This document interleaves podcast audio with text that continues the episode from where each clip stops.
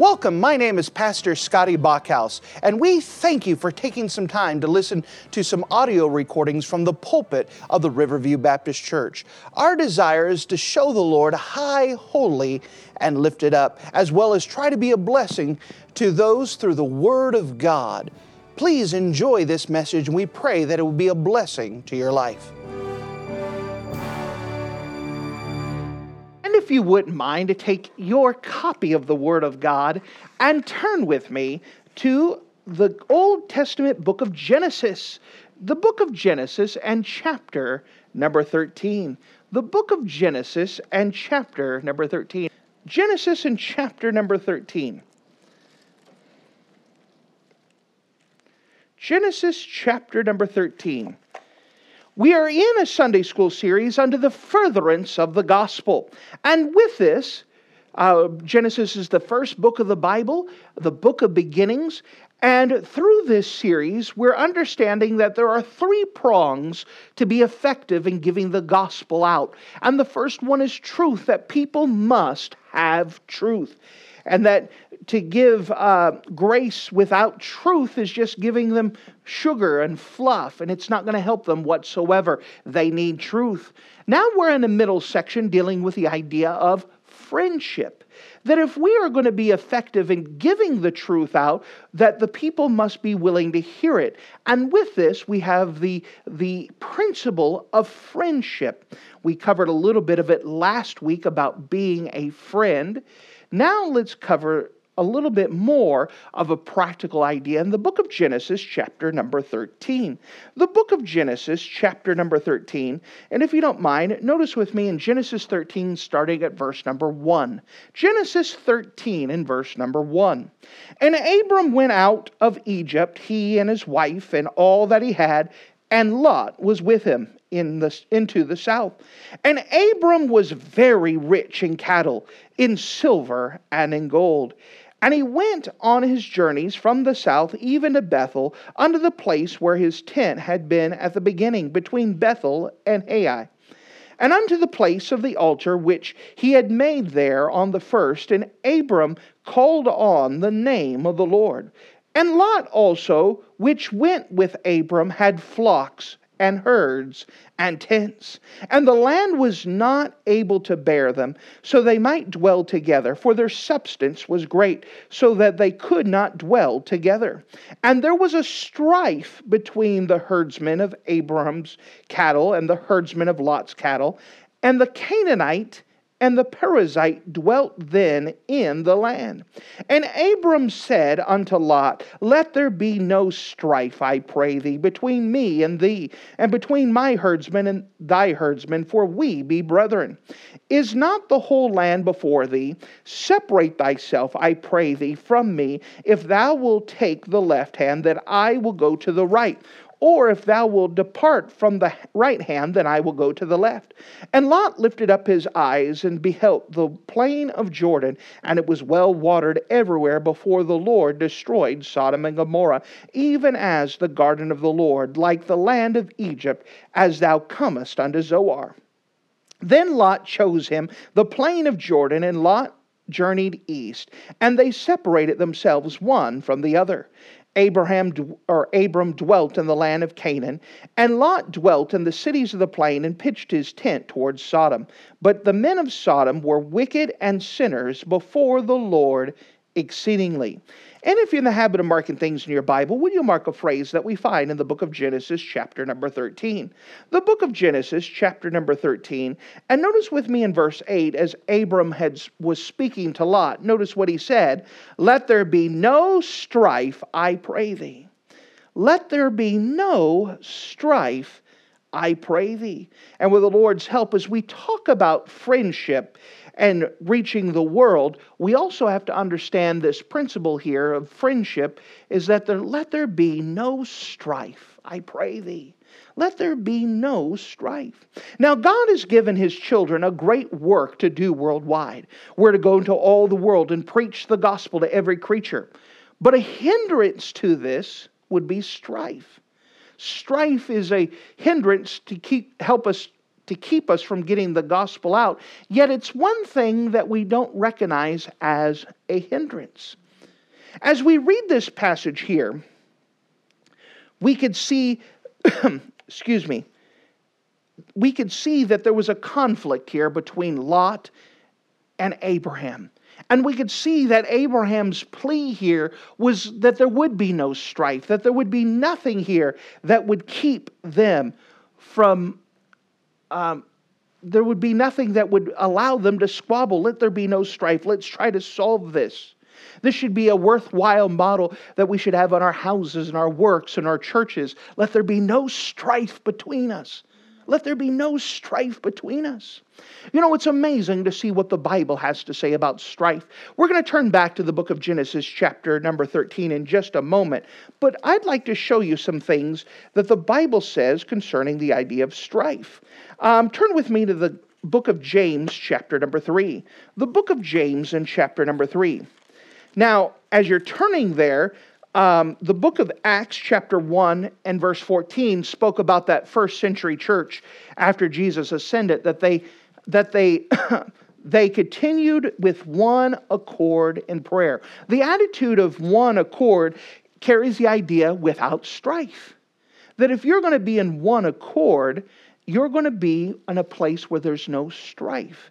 And this has everything to do with the blessing that comes upon a New Testament church is one without strife. They're not dis- divided by strife and turmoil.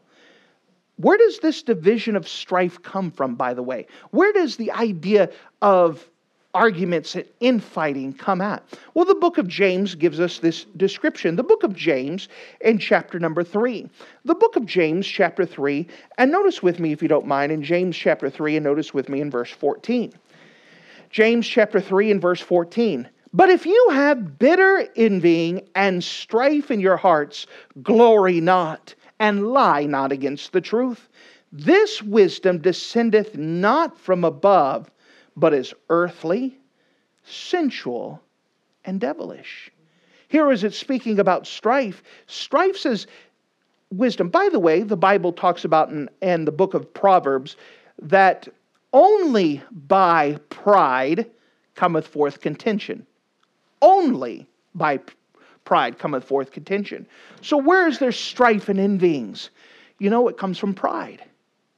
But, you know, with the idea of pride, pride says, I'm right, you're wrong. Amen.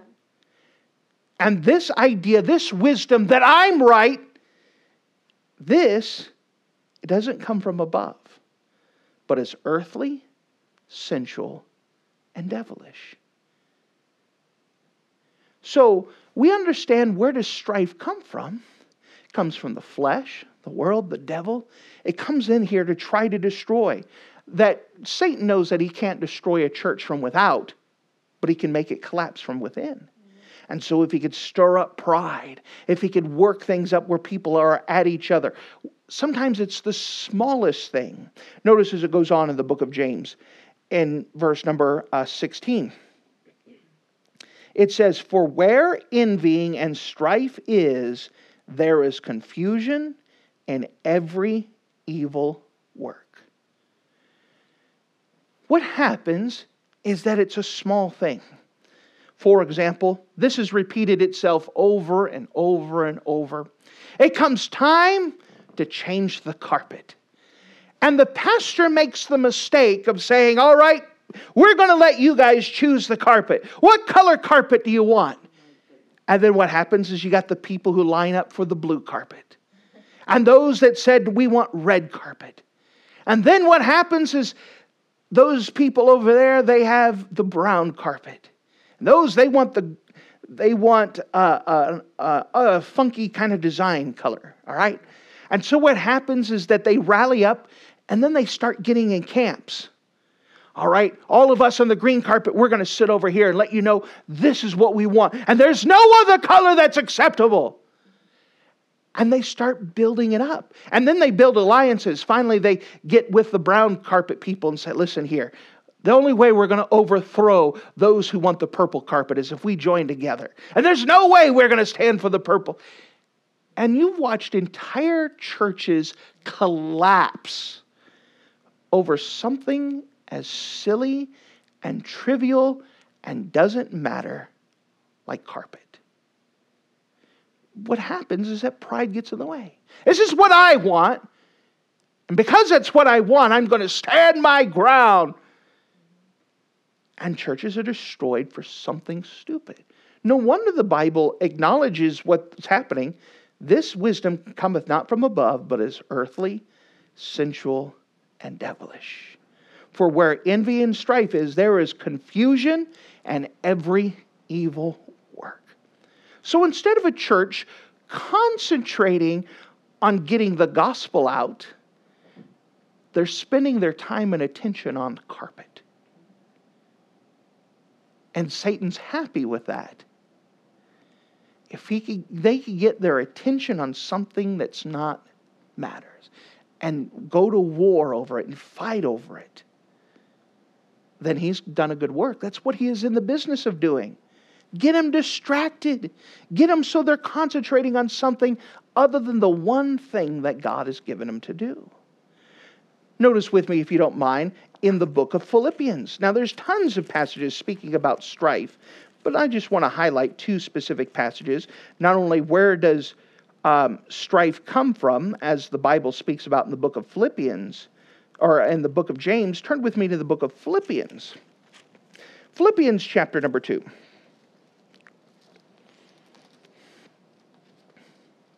Philippians chapter number 2. Notice with me, if you don't mind, Philippians chapter 2 and verse 1. It says, If there, if, sorry, if there be therefore any consolation in Christ, any comfort of love, if any fellowship of the Spirit, if any bowels of mercies, fulfill ye my joy, that ye be like minded, according to the same love, being of one accord of one mind. Let nothing be done through strife or vainglory. Here, once again, we could see this word accord. Remember, the word accord we're defining as without strife. So, verse 2, it says we need to be of one accord.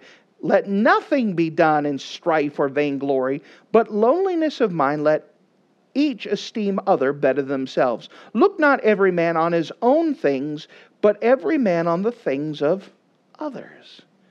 Others. See, what happens, strife gets in the idea it's all about me. And I'm fighting for what I think is right. I'm fighting for this. And we spend so much time fighting for me that we hurt others along the way. Do you know that the book of uh, Corinthians gives a principle here of take the wrong? Take the wrong. What does that mean? That means there's nothing wrong with me taking the blame just to settle the argument and move on. But I'm not wrong. That's not what it's saying. It's saying take the wrong. It means I'm willing to, fine, just, it's my fault. I'm sorry there's a misunderstanding. What can we do to get this right? Rather than trying to fight, listen here, I'm right, and you're going to understand I'm right, or it's the last thing I do. That's strife. So what? Set it aside. Take the wrong. Take the blame so you can move on. Let them feel better about themselves, but nobody's fighting anymore. Let's go. This is what it's speaking about here. Look not on your own things, but look at the things of others. Does it really matter? By the way, I heard one of the people that took care of that carpet problem is the pastor got green shag carpet, so everyone was miserable. you know, we've got to work on these things. With this, turn with me back to the book of Genesis as we understand the principle here of dealing the idea of strife. Let's see what the book sa- Bible says in the book of Genesis in the story that we're covering today between Abraham and Lot, dealing with the idea that there's here's a real world situation where strife occurred. And as strife occurred, how did the spiritual man Abraham deal with this. The first thing I'd like to show you in the book of Genesis, chapter 13, was the conflict between these herdsmen. The conflict between these herdsmen. Now, we know that in Genesis chapter 12, God had called Abraham to do something for him, to call him out of the Ur of Chaldees, had brought him to do a certain purpose. He also said that I'm going to bless you, and that everyone who blesses you is also going to be blessed. Do you know who the first recipient of that promise was? Lot. That as he blessed Abraham, he was blessed. And so it came time, whereas God had blessed Abraham and he blessed Lot because he blessed Abraham, that both of their herds grew. And they had the people that watched the herds, they had their cowboys. And it got to the place where Lot's cowboys got in a fight with Abraham's cowboys.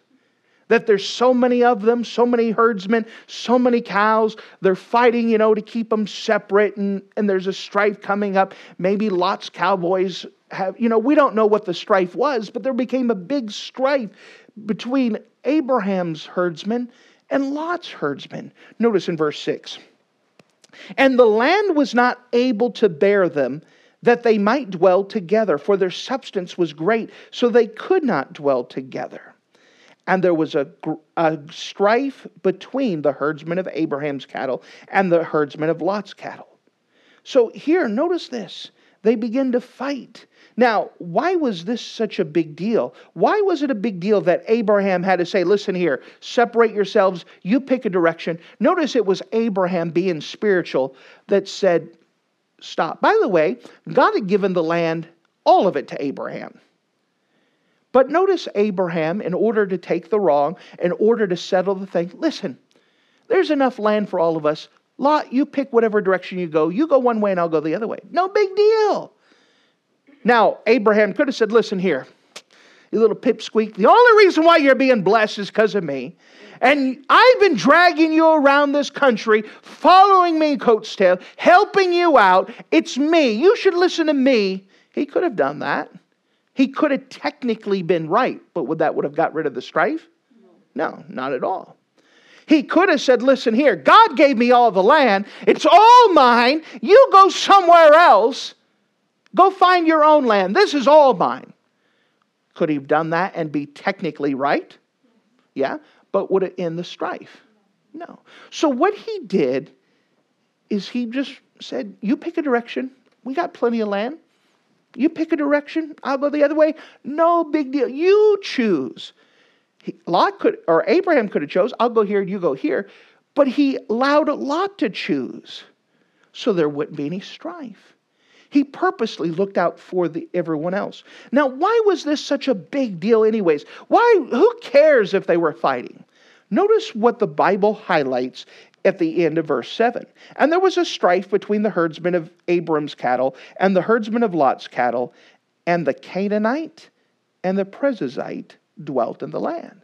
Now, God doesn't place anything in the Bible by accident. Now, normally you might read over this and not mark that it's a big deal. But this also carries the idea you know who was watching this? The world. And they were watching as two people who said they followed God started to have a fight. And they wanted to see how it was going to be handled. Do you know that people watch us?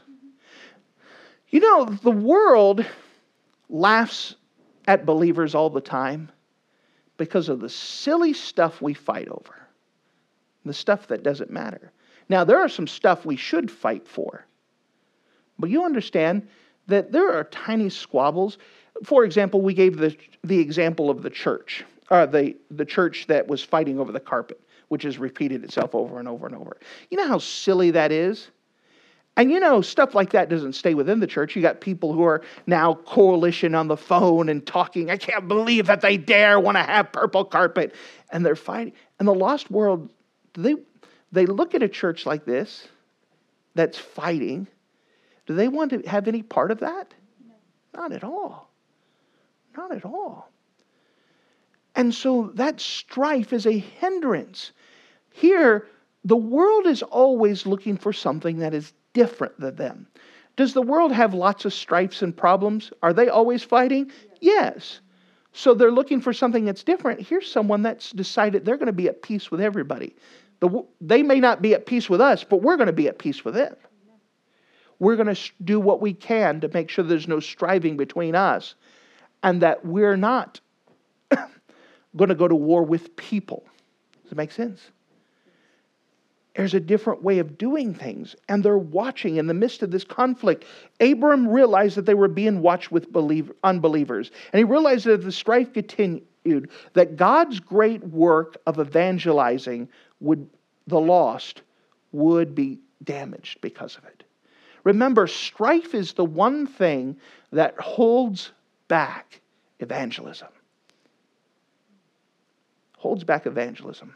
Years ago, in a church different from this one, we had a lady who um, would meet visitors at the door.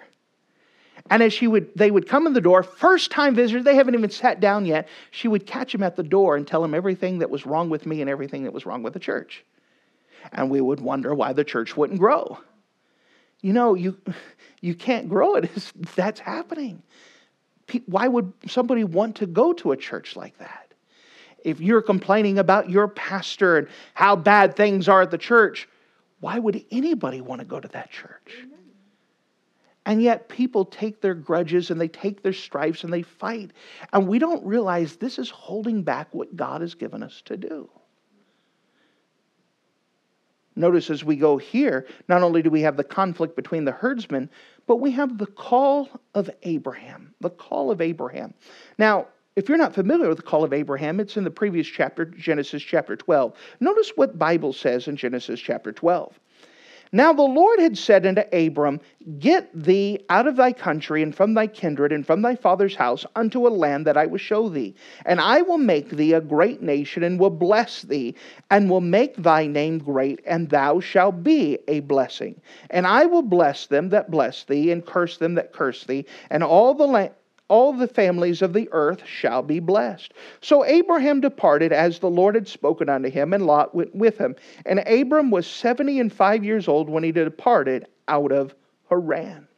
So what we see here is that Abraham had been given something special to do by God. Now, how are we going to um, rise above strife and pettiness and what our way? When we're given when we give ourselves to greater things, it enables us to deal with the lesser things. Does that make sense? Yes. If my goal is to reach the world, then these lesser things that keep me from that main goal need to go away. That happens everything. Let's say that there's someone who is determined to get a doctorate, all right? They, that, that's their goal in life they're going to set aside some things in their life that doesn't matter in order to reach the main goal. All right? So, this is true no matter what it is. When you have a higher purpose, when you have a higher goal, when you have a greater thing in your life, the lesser things don't matter as much if they keep you from accomplishing the main thing. Well, when we get to the place where the gospel reaching to every creature is the most important, then these lesser things don't matter as much. We'll just solve them, whatever we could do to get them so they're not a hindrance, and let's move forward. Well, Abraham understood that he had a promise on God's, uh, that God had given to him, and that through him the nations would be blessed. He understood that there was lost people out there that didn't know his God, but God wanted them. He didn't know how it was going to work, but he did know that God wanted to know, them to know who God was too. So, this is going to be something that's going to be hindering that one goal, hindering what God is getting accomplished.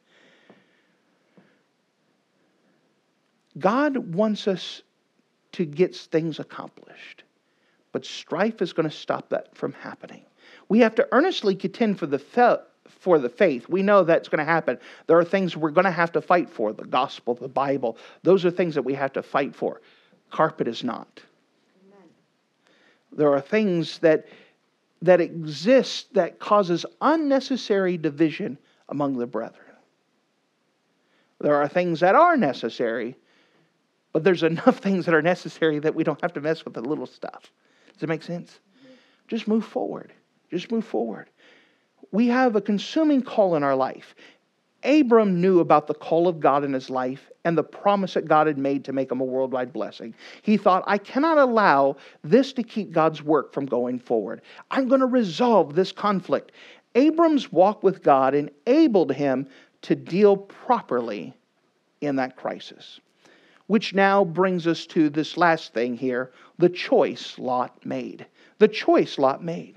Now, we also have to consider Lot here. Lot, there's, he's the other person in this story. We could see that Abraham had did what it took, even though he could have been in the right in so many different ways, he decided to humble himself and do what it took to, to get rid of this strife. Now, of course, we know that Lot was not the spiritual man in here and didn't lead a spiritual life, but he made a choice. You know, if Lot was spiritual, he should have said, you know what? The reason why I'm blessed is because I'm hanging around you. Maybe I should stay where the blessings are at and uh, tell my cowboys to be quiet. I'm going to stay here with you. But instead, he looked at the well watered plains of Jordan.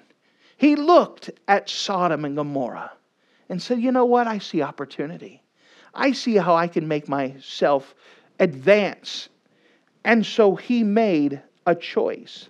Anyone who starts making choices for this world and the things of this world and deliberately neglects the things of God, they're going to be adversely affected by those things in the future.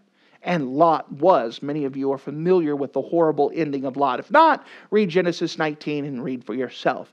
That does not end well. But what we could see is that there was strife. Now, someone may try to defend themselves and listen here. I'm dealing with someone who's not spiritual. So was Abraham. Abraham knew that Lot wasn't going to make wise choices, but he made, let him make his choice himself.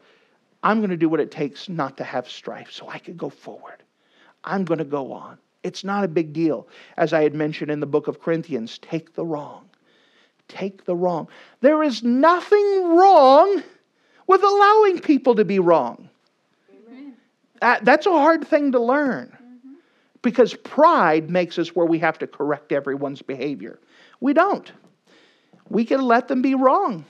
Smile and nod. Let them be wrong. Who cares? You know, we could allow people to be wrong and then expect God to teach them correctly later. You know that that saves a whole lot. We could let God to teach them in his time or ready when they're ready to be taught. Just let them go. Smile and nod. Take the wrong. Just let them be wrong. It's not that big of a deal. You said, but it's major doctrine. Yeah, but if they're not ready to learn, you pounding it down their face isn't going to make them want to learn. Exactly. Let them just smile and nod. You know, learn to say things like, I understand what you're saying. I was talking with a preacher, I think this morning, and he was saying something and it wasn't quite right, but the way that he was talking, he already had things settled in his mind. And he said, Do you understand what I'm saying? Or he said, Does that make sense? I understand what you're saying. Great. And he went on. He wasn't ready to be taught, so that's fine. I understand what you're saying. Smile and nod. That way we're not fighting. You know, we could always find nitpicky things to fight. We can always find something. You know how many marriages would be better off? I understand what you're saying. Yeah, no problem. Take the wrong. You know, if you're in an argument with someone else, there's nothing wrong with saying, you know what, I'm sorry. What can I do to make this right? That goes a long way. You know, you take a lot of energy out of the cells because they're ready to fight. And when you say, I'm not going to fight, what can I do to make this right? I could see you're very upset. What can I do to make this right? You know, that could go a long ways, having peace within us, peace with others outside. Just take the wrong. Take the wrong. Give you a peek behind the curtain. I do this as a pastor. I've been had a, um, once a lady who was sideways with me and and uh, went to her and said, you know, I could see that you know you're very upset with me. I want to see what we could do to make things right. Uh, tell me what's what's what do you have against me? What what are you there? And uh, this is one where she said, I just can't stand it that you're a liar. Okay, well I'm a liar. What what what have I lied about? You brag about it every Sunday. Okay. Say every Sunday when you present the gospel, you say that that uh, you talk about the Ten Commandments, and one of them is that we're not supposed to bear false witness, and you say that you're a liar, that you've broken that commandment. I don't know if I could be with a pastor who admits that he's a liar. Okay, well, I'm sorry that you feel that way. I am a liar. I'm trying to be honest, but I could work on that. Good. What else is wrong with me? And she looked at me and she gave what else, and I let her complain about whatever else. Yes, ma'am, I'll try to work on that. I'll write a note. Good. What else? You know, and let her get it all out of her system, let her everything there. I listened to her, and she felt like she was listened to, and she was good for a moment. But you know, what else is wrong? Tell me. Well, let's fix it. Let's listen. What else can I do to make things right? It's all right. Take the wrong. There's nothing wrong with letting people be wrong so we could have peace. I could ex- trust God to work on them later to teach them what is right. I can trust God. But as for now, I want peace peace in our church, peace in our homes, and peace with the relationships without. Why? For the purpose of not letting anything hinder the gospel getting out. If we're at a church that's at war with everyone else, then the community is going to know that and they're not going to be want to be part of it. They don't want to join a conflict when they've already got tons of conflicts already. But if we're someone who knows how to have peace and there's a spirit of unity, a spirit of accord, remember we talked about that spirit, they were in one accord, they were without strife. That's the type of church you want to belong to. Doesn't mean that we're perfect. It's just we decided we're not going to fight. Not about silly stuff. We're not going to fight about carpets. You say, Pastor, what's going to happen? We're going to choose a carpet. Let me tell you what we're going to do. We're not going to vote on it. I'm going to hire a decorator and we're going to trust them Amen. to do it right. you know, we're going to we're, we're going to do what we can not to fight over silly stuff. All right? And if somebody has a wrong, well, then what can we do to make things right? I could see that this is an important subject to you. What can I do to make things right? Sometimes they just want you to feel like they're listening to them. You know, when we're fighting, we're not listening very well. Sometimes people, if they feel like you heard them, you don't have to agree with them. As long as you heard them, then they're good. Sometimes they just need that. But this is part of that spiritualness of being able to set aside strife, take the wrong, to listen to whatever it is, knowing that this war of the carpet is not the purpose of my life. But God's given me so much more, and the church has been given so much more than fight for this. Take the wrong. We could see here as Abraham had asked Isaac, let there be no strife, I pray thee. Thank you for listening to this audio message. This is Pastor Scotty Bachhaus, and I encourage you to take this information that you just received and make a specific decision to follow after the Lord. If you don't know Jesus Christ as your Savior, let me beg you to take the time to receive Jesus Christ for the forgiveness of your sins. If you are saved, I encourage you to make a decision in your life to help you get closer with the Lord. If there's anything specific we can do to be a blessing or to pray for you, we encourage you. Look us up on the internet at riverviewbc.com. Once again, that's riverviewbc.com. Or if you would prefer to call us, you could give us a call at area code 920 530 6308. Once again, that number is 920 530 6308. If there's anything we can do to be a blessing or an encouragement to you, please let us know. We would love to make ourselves available. Thank you.